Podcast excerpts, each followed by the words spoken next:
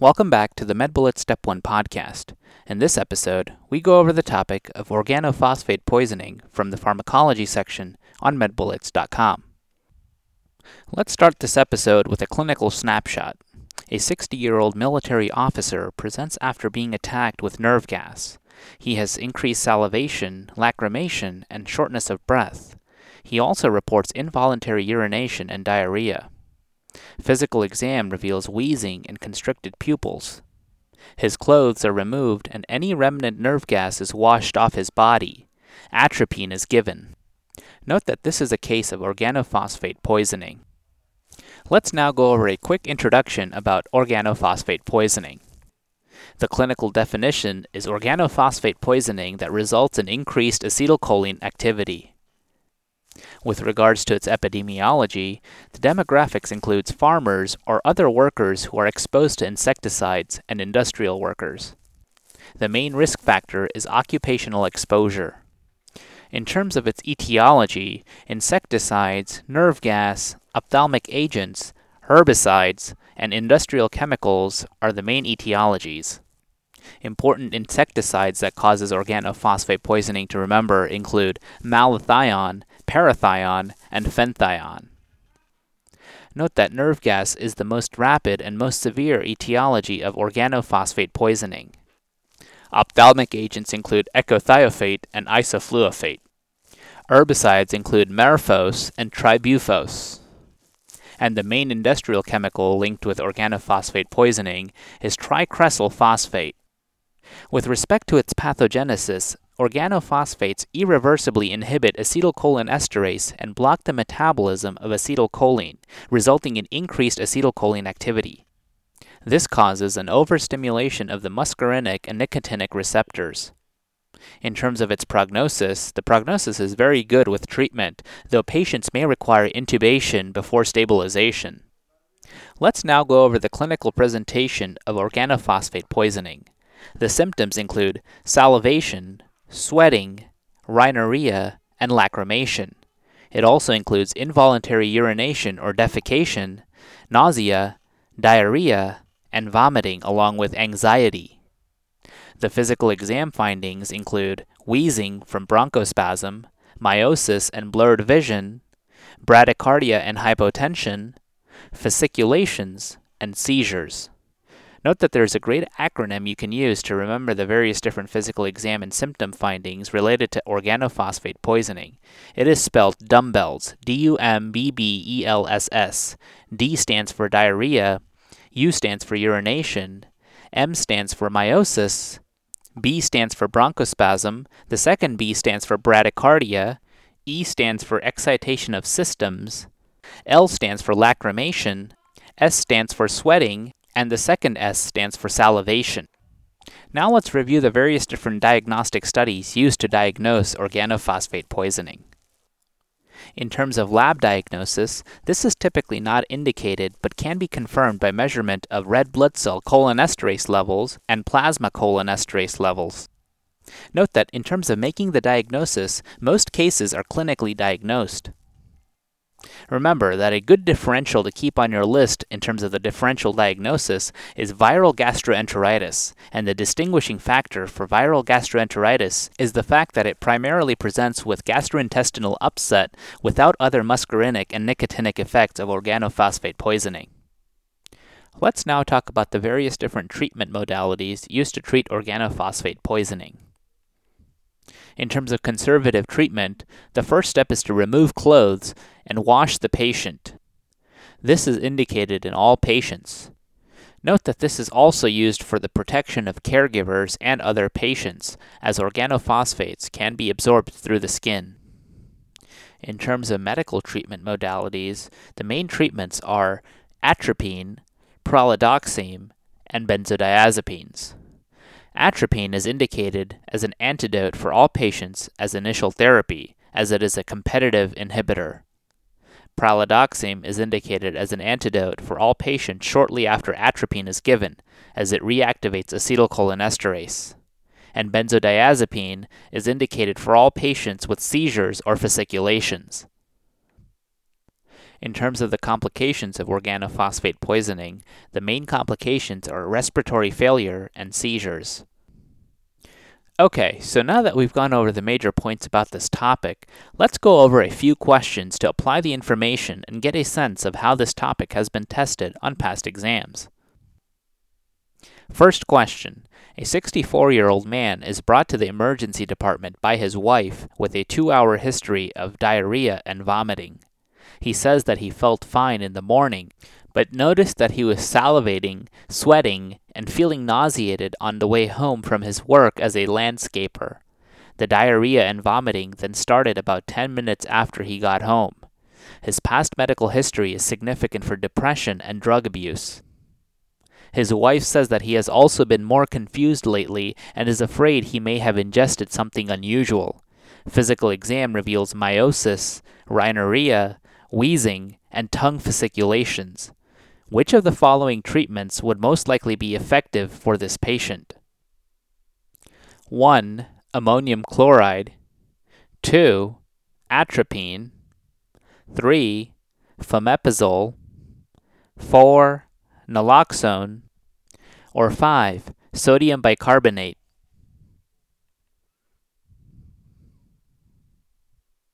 And the correct answer choice is answer choice 2, atropine. This patient with diarrhea, vomiting, sweating, salivation, miosis, wheezing, and tongue fasciculations most likely experienced organophosphate poisoning and should be treated with atropine.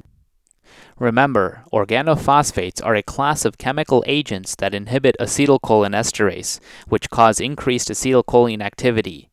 These compounds are found in nerve gas, insecticides, and herbicides, among other industrial agents.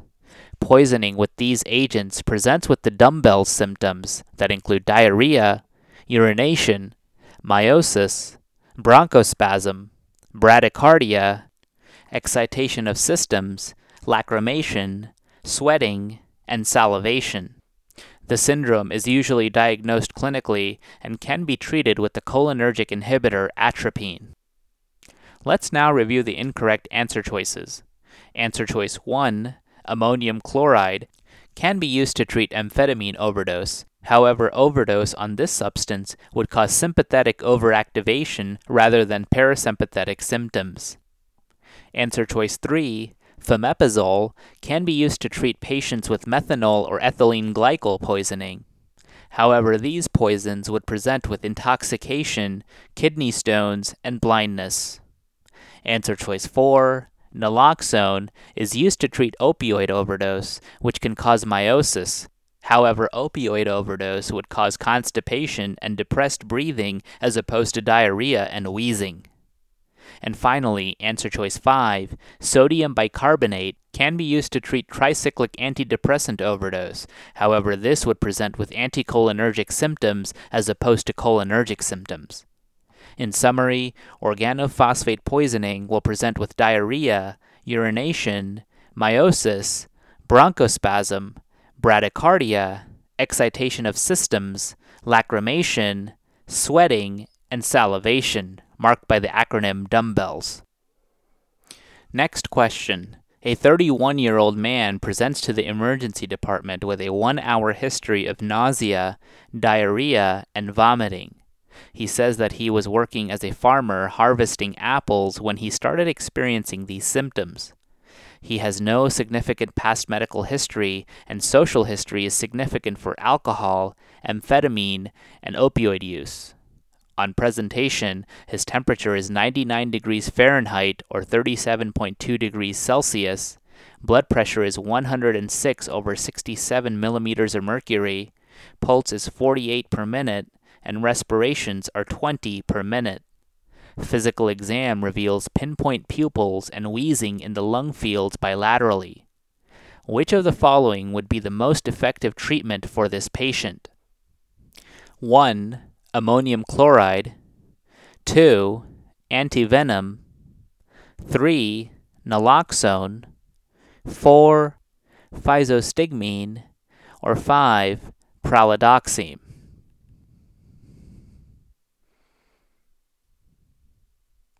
And the correct answer choice is answer choice 5, pralidoxime.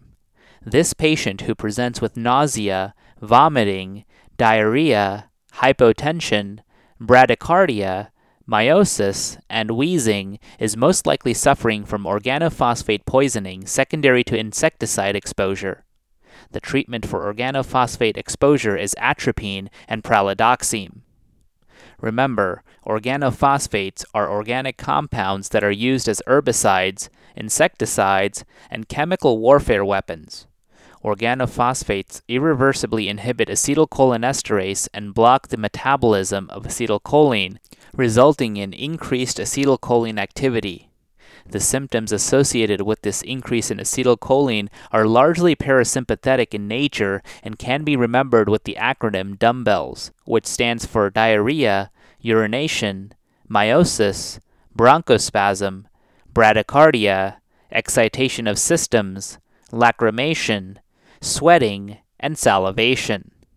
Treatment of organophosphate poisoning include atropine, which competitively inhibits muscarinic acetylcholine receptors, and pralidoxime, which detaches the poison from acetylcholinesterase enzymes and reactivates it.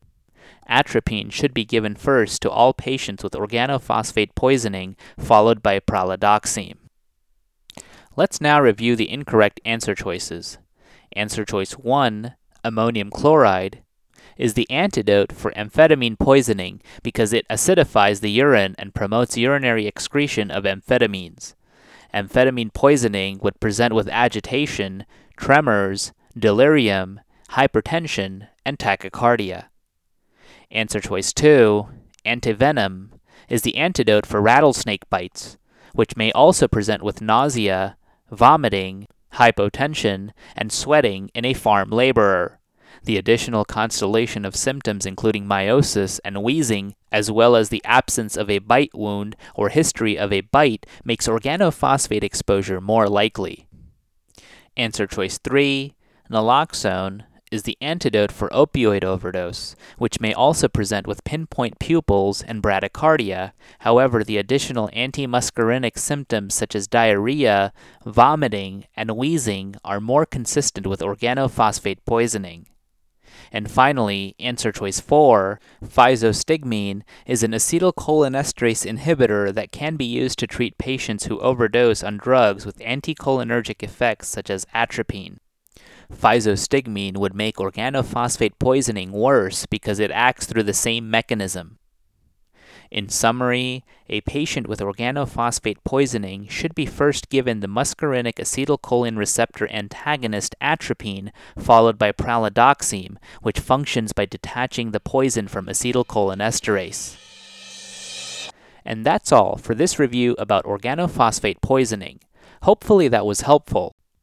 This is the MedBullets Step 1 podcast, a daily audio review session by MedBullets, the free learning and collaboration community for medical student education. Keep in mind that these podcasts are designed to go along with the topics on medbullets.com, and in fact, you can listen to these episodes right on the MedBullets website or mobile app while going through the topic.